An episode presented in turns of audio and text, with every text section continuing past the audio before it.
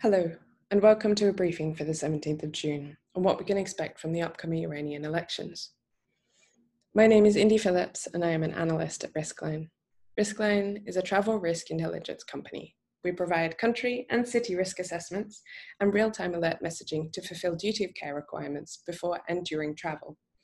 Trusted by global travel management companies, small businesses, and everyone in between, Riskline operates as a geographically distributed team in over 15 countries and across 11 different time zones.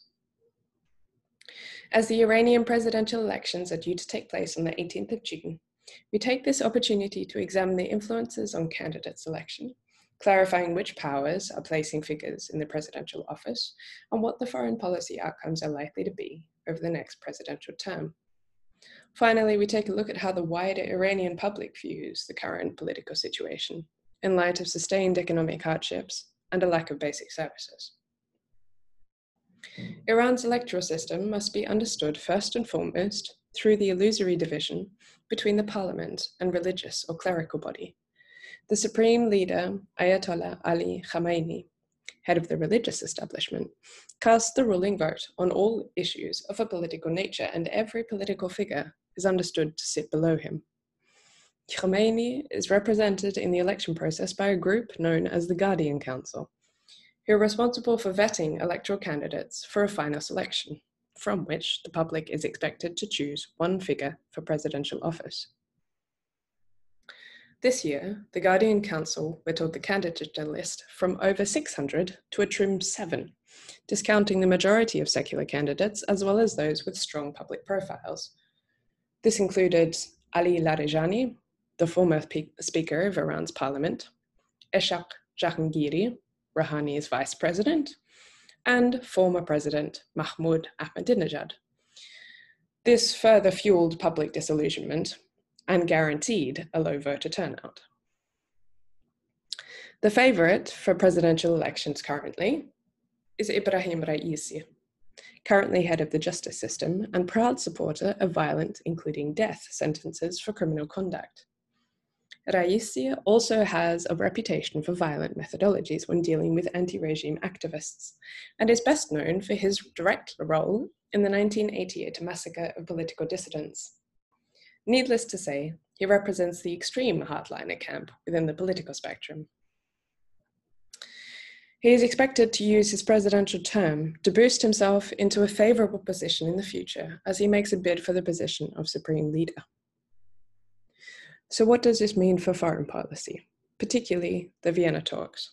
Not much is the general consensus.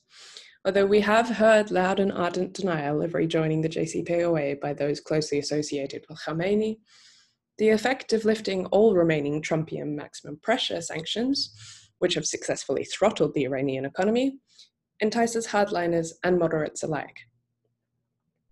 Finally, we should mention the voters themselves. There is a strong consensus that this presidential election will be met with the lowest voter turnout since pre 79. Indeed, voter numbers are anticipated at 38 to 40%. Why is this the case?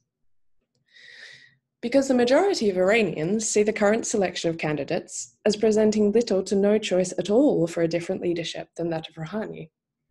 Additionally, issues relevant to the Iranian population, such as widespread poverty, water, and power shortages, as well as a myriad of social issues, continue to go unaddressed by the current candidates. And what of the outcome of the elections? Raisi's position is widely understood to be the strongest of all candidates. However, Raisi still needs 15 to 16 million votes in order to take the presidency with any real legitimacy in the eyes of the public. This does not appear likely, given that less than half the public is expected to cast their vote on June 18th. So, what does this mean? It means that the division between the ruling elite and the population is growing to a point at which voters have little to no interest in the outcome of the election, as there is a general consensus that very little will change regardless of who takes the presidency. Thank you for listening. If you'd like to learn more about Riskline or schedule a demo of our travel risk intelligence solutions, get in touch via contact at riskline.com or at riskline.com.